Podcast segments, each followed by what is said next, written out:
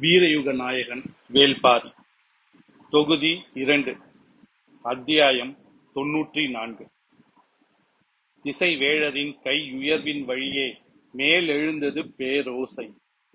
தட்டியங்காட்டு போரின் இரண்டாம் நாள் தொடங்கியது. இனி ஒவ்வொரு நாளும் போர் முடிவுறும் நாழிகையின் போது போர்க்கள நிகழ்வுகளை உற்று நோக்க வேண்டும். முதல் நாள் இழப்புக்கு வஞ்சினம் உரைத்தவர்கள் மறுநாள் பழிவாங்க அனைத்து வழிகளிலும் முயல்வார்கள்.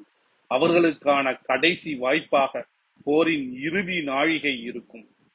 போர் முடிவுற்றதாக முரசுகள் ஒலி எழுப்பினாலும் அந்த கணத்தை சாதகமாக பயன்படுத்தி கொள்ளவே முயல்வார்கள். எவன் ஒருவன் முரசோ முரசோசைக்கு மதிப்பு கொடுத்து ஆயுதத்தை தாழ்த்துகிறானோ அவனே பாதிக்கப்படுகிறான்.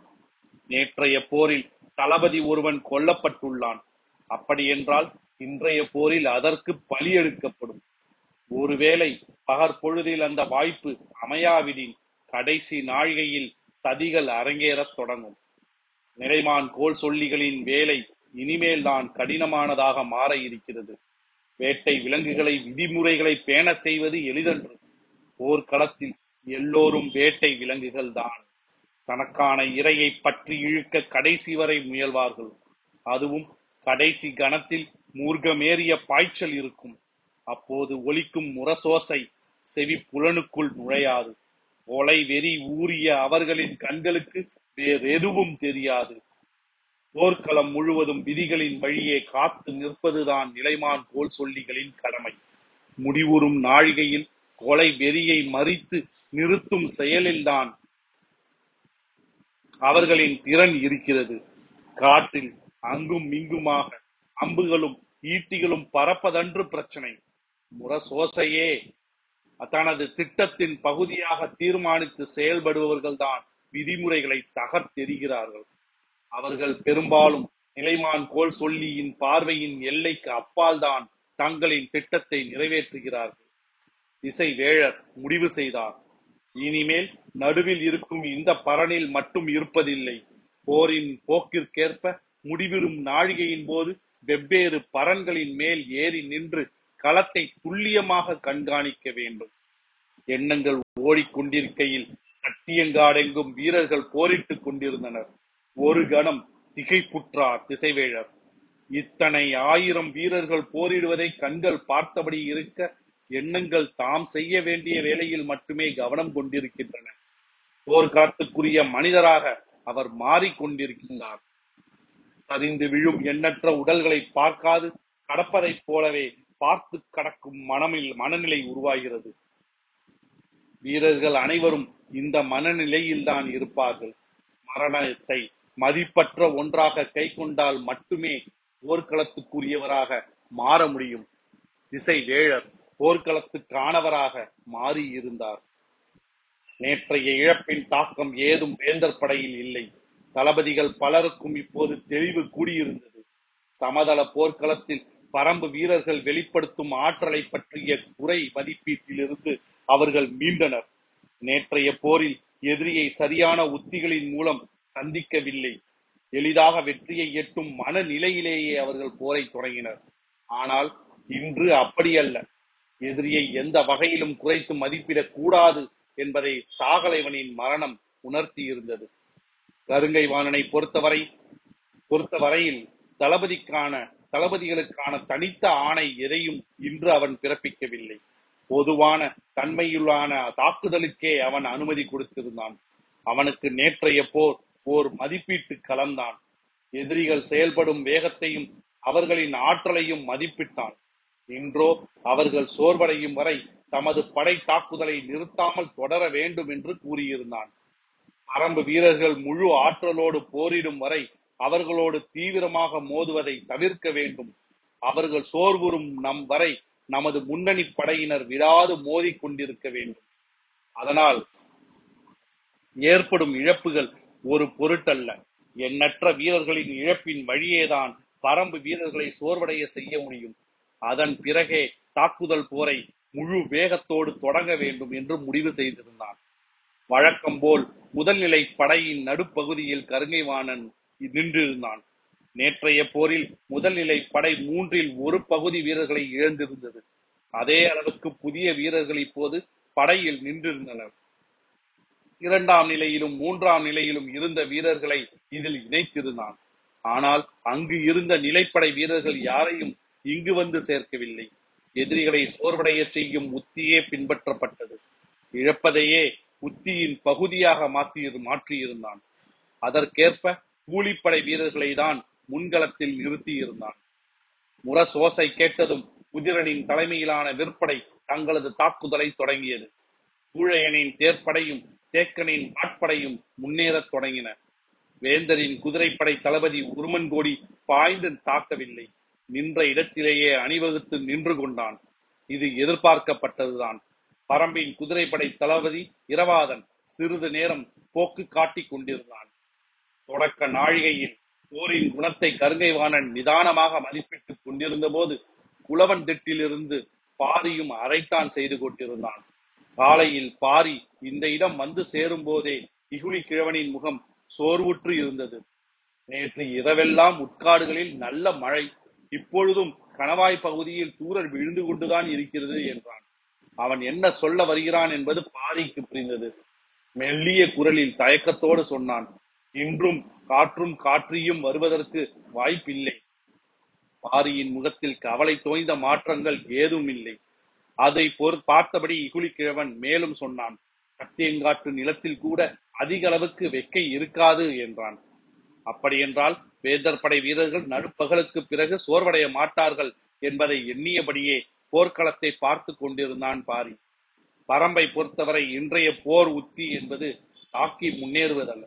முழுவதும் இரவாதனை சுற்றி உருவாக்கப்பட்டுள்ள உத்தியே. அவனது தாக்குதலுக்கு குறுக்கே யாரும் வந்துவிடாதவாறு பார்த்து கொள்ள வேண்டும். மரத்திலிருந்து கலைந்து வானத்தில் பறக்கும் பறவைகள் சிறிது தொலைவு பறந்த பிறகு ஒரு ஒழுங்கை அடைவதைப் போல போர் தொடங்கிய கணத்தில் தாக்கி முன்னேறிய பரம்பு வீரர்கள் திட்டமிடலுக்கேற்ற ஒருங்கை ஒழுங்கை அடைந்து கொண்டிருந்தார்கள். பாரியின் கண்கள் அவர்களை கூர்ந்து கவனித்துக் கொண்டிருந்தன.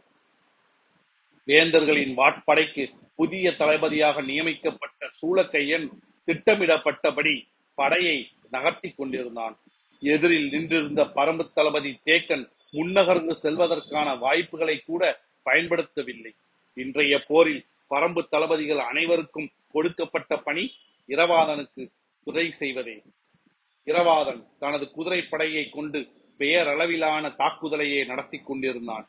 அவனது திட்டத்தை நடைமுறைப்படுத்த இருபுறமும் இருந்த பரம்பு தளபதிகளுக்கான தரம்பு தளபதிகளான உதிரனும் ஊழையனும் குறிப்பிட்ட தொலைவு வரை முன்னேறி போக வேண்டியிருந்தது. அதை கவனித்தபடியே இரவாதன் அங்கும் இங்குமாக அலைமோதி கொண்டிருந்தான். உருமன் கொடியோ தங்களின் குதிரைப்படை நிலை கொண்ட தாக்குதலை நடத்துவதால் என்ன செய்வதென்று புரியாமல் எதிரி திணறுகிறான் என நினைத்தான். இரவாதன் உள்ளிட்ட பரம்பின் குதிரைப்படை வீரர்கள் அனைவரின் அம்பரா தூணியிலிருந்து தூணிகளிலிருந்தும் ஓங்கல் அம்புகள் இருந்தன. இன்றைய போரில் பரம்பு நம்பியிருக்கும் பேராயுதம் ஓங்கலம்தான். ஓங்கலம் என்பது மூங்கிலின் குறிப்பிட்டதொரு வகை. இதை இந்த வகை மூங்கிலை பறவைகளோ விலங்குகளோ நெருங்காது. ஓங்கலத்தின் தோகை அறுத்தாலோ கணு குத்தினாலோ விலங்குகளுக்கு மயக்கம் ஏற்படும். அதன் ஈக்கியில் கசியும் நீர் கன நேரத்தில் உயிரினங்களை கண் பார்வையை மங்கச் செய்யும்.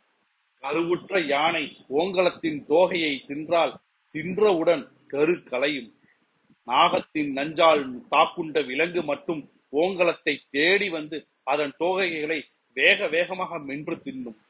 எதிர்குணம் கொண்ட நஞ்சு நாகத்தின் நஞ்சை செயலிழக்கச் செய்யும் என்பதால் விலங்குகள் இந்த மருந்தை கண்டறிந்துள்ளன ஓங்கலத்துக்குள் நாகங்கள் நுழைவதில்லை.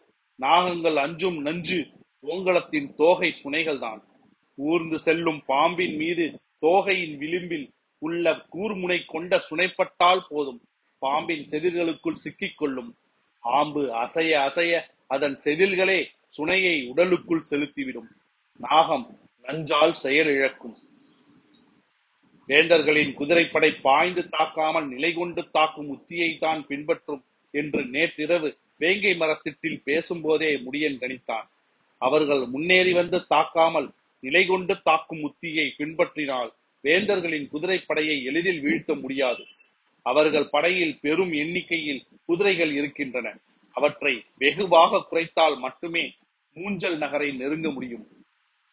மூஞ்சலின் பாதுகாப்பை நெருங்கி நொறுக்கி நீலனை மீட்க செய்ய வேண்டும் என்றால் முதலில் எதிரிகளின் குதிரை படையை குறைத்தாக வேண்டும். அதற்கு இருக்கும் ஒரே வாய்ப்பு ஓங்கலத்தை பயன்படுத்துதல் மட்டுமே. நேற்றிரவு வேங்கை மரத்திட்டில் ஓங்கலத்தை பயன்படுத்துவதற்கான முடிவை எடுத்தவுடன் செய்திகள் எல்லா இடங்களுக்கும் தெரிவிக்கப்பட்டன. இரவோடு இரவாக ஓங்கல மூங்கிலின் கட்டுகள் தலை சுமையாக இரளி மேட்டுக்கு வந்து சேரத் தொடங்கின. உடனடியாக அவை அம்புகளாக சீவப்பட்டு குதிரைப்படை வீரர்களின் அம்பரா துணிகளில் செருகப்பட்டன. இரவாதன் தலைமையிலான குதிரைப்படை வீரர்கள் அனைவரின் அம்பரா தூணிகளிலிருந்தும் இப்போது ஓங்கல் அம்புகள் இருக்கின்றன.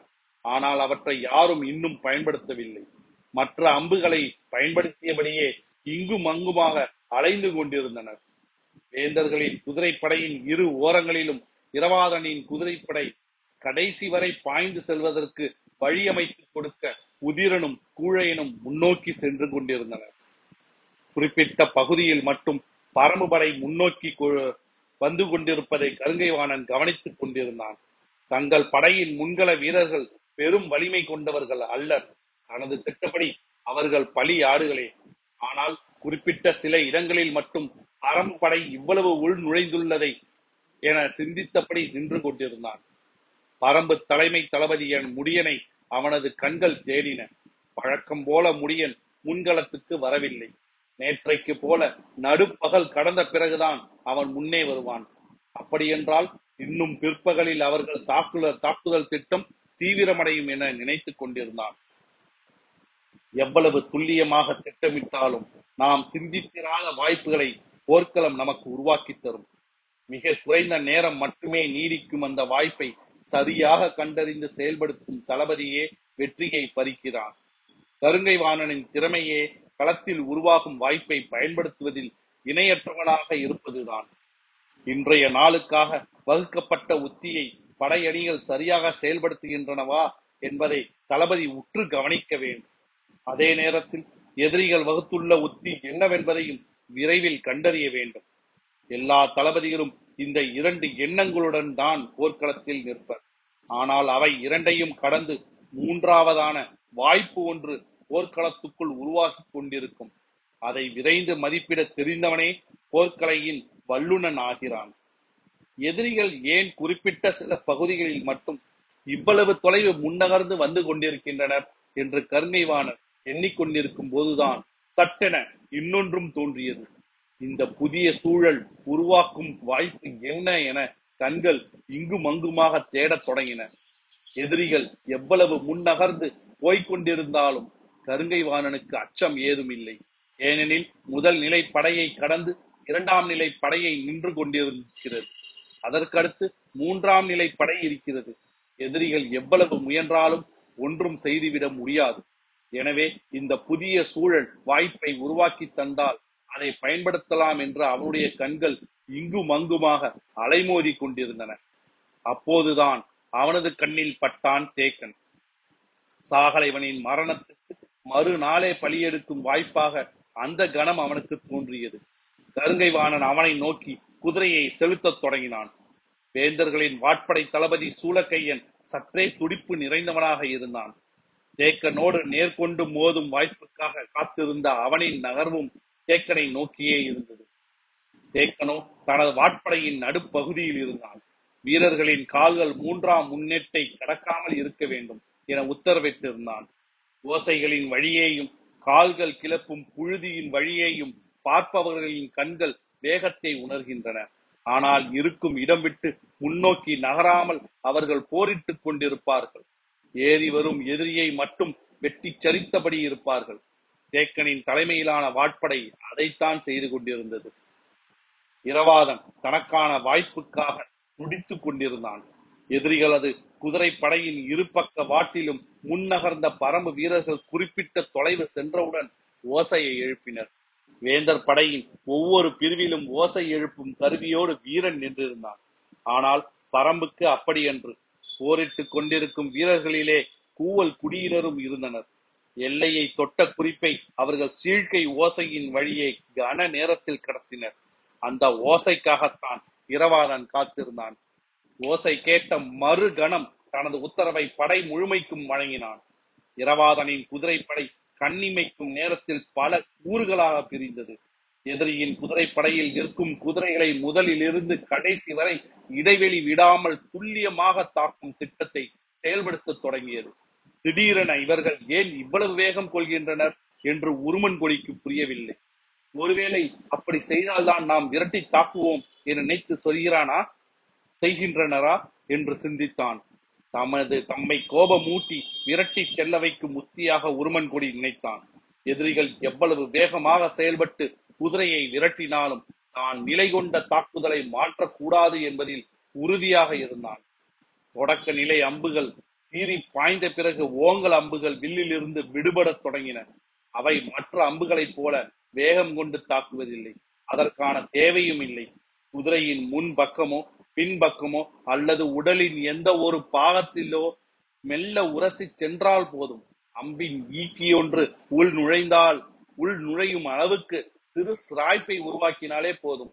எனவே பரம்பு வீரர்கள் முதலில் இருந்து கடைசி வரை நிற்கும் குதிரைகள் அனைத்தின் மீதும் ஏதாவது ஒரு அம்பு தைக்கும்படியான உத்தியை பயன்படுத்தினர். வேகம் வேகம் அதிவேகம் என்பதே இரவாதனின் செயல்பாடாக இருந்தது. இரண்டு மூன்று அம்புகளுக்கு ஒரு முறைத்தான் ஓங்கலத்தை பயன்படுத்த வேண்டும். எதிரிக்கு எந்த வகையிலும் ஐயம் வந்துவிடக் கூடாது. தாக்கும் போரை படு வேகமாக செய்கிறார்கள் என்று மட்டும்தான் அவர்கள் நினைக்க வேண்டும். ஆனால் முதலிலிருந்து கடைசி வரை குதிரைப்படை முழுமையும் அம்புகளை பொழிந்து தள்ள வேண்டும். இரவாதன் கண்ணிமைக்கும் நேரத்தை கூட வீணாக்காமல் செயல்பட்டுக் கொண்டிருந்தான். இந்த தாக்குதலில் மிக கடினமானது எதிரியின் குதிரைப்படையின் நடுப்பகுதியில் இருக்கும் குதிரைகளை தாக்குவதுதான். ஏனெனில் ஓங்கல் அம்பை மற்ற அம்புகளைப் போல் வேகம் கொள்ள செய்ய முடியாது. அதன் எடையும் தன்மையும் பாய்ந்து செல்வதற்கான வாயினை கொண்டதன்று. எனவே இழுபடும் நாணின் விசையால் மட்டுமே அதை எதிரிப்படையின் நடுப்பகுதிக்கு செலுத்த வேண்டும். சூலூர் வீரர்களுக்கு இரவாதன் வரை அறுத்தது நடுப்பகுதி குதிரைகளை தாக்க வேண்டும் என்பதுதான். மற்ற வீரர்கள் தாம் ஓரப்பகுதியை தாக்கினார்கள்.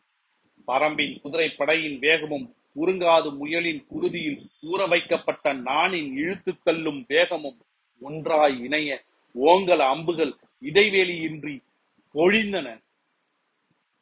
போர்க்களம் தமது போக்கில் உருவாக்கி கொடுக்கும் வாய்ப்பை பயன்படுத்துதலே அறிவார்ந்த தளபதியின் வேலை. நேற்றைய போரில் சாகலைவனின் தலையை சரித்தவனை நோக்கி முன்னகர்ந்தது கொண்டிருந்தான் கருங்கைவாணன். ஏற்கனவே அவனை நோக்கி நகர்ந்து கொண்டிருந்தான் சூளக்கையன் தேக்கன் முன் திட்டமிட்டபடியான உத்தியின்படி பரம்பு படைகளின் தாக்குதலை நடத்தி கொண்டிருந்தான். தேக்கனின் அருகில் வந்து சேர்ந்த சூளக்கையன் நேரடி தாக்குதலில் ஈடுபடத் தொடங்கினான். தேக்கன் அதை வழக்கம் போல எதிர்கொண்டபடி இருந்தான். சூளக்கையன் வயதால் இளையவன் துடிப்பு நிறைந்தவன் கிழவனை சாய்க்கும் வெறியோடு அவன் மோதுவதை தேக்கன் உணர அதிக நேரமாகவில்லை. ஆனாலும் தேக்கனின் கவனம் இரவாதன் செயலின் போக்கை அறிவதிலேயே இருந்தது. கிழவன் பெரிதாக கவனம் கொள்ளாமலேயே போரிடுகிறான் என்பதை புரிந்து கொண்ட சூலக்கையன் சீற்றம் கொண்டு தாக்கினான். முனையால் சீவி சரிக்கும் உத்தியை பயன்படுத்தி வாளின் மூக்குப் பகுதியை கண்ணிமைக்கும் நேரத்தில் கேடயத்தின் உள் விளிம்பை நோக்கி பாய்ச்சினான். பாய்ச்சிய வேகத்தில் கிழவனின் மேலிலிருந்து கொப்புளிக்கும் குருதியை அவன் கண்கள் தேடின. கேடயத்தின் உள் விளிம்பு ஆயுதத்தின் வேகத்தை உணர்ந்து வெளிப்புறம் நோக்கி தள்ளிய போது உடல் உள்வழைந்து எழுந்தது. தேக்கன் எளிதாக சுழன்று கொடுத்து நின்றான். சூலக்கையின் அதிர்ச்சியோடு தேக்கனை பார்த்தபோது கருங்கைவாணன் வந்து இறங்கினான். மூவேந்தர் படை தலைமை தளபதி மகா சாமந்தன் போர்க்களம் தமது போக்கில் தந்த வாய்ப்பை வணங்கி வாளேந்தி நின்றான்.